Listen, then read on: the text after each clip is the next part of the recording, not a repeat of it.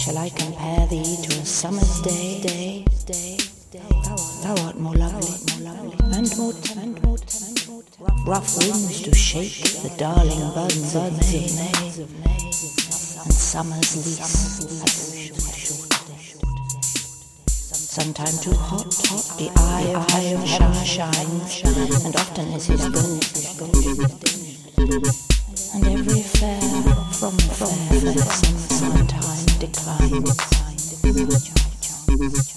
Nature's changing course, untrimmed, trimmed, but thy eternity, nor lose possession of that fair thou owest, nor shall death boast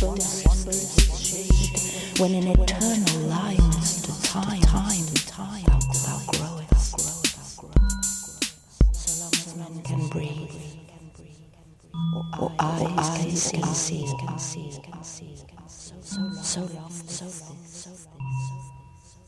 and this gives life to thee, to thee, to thee.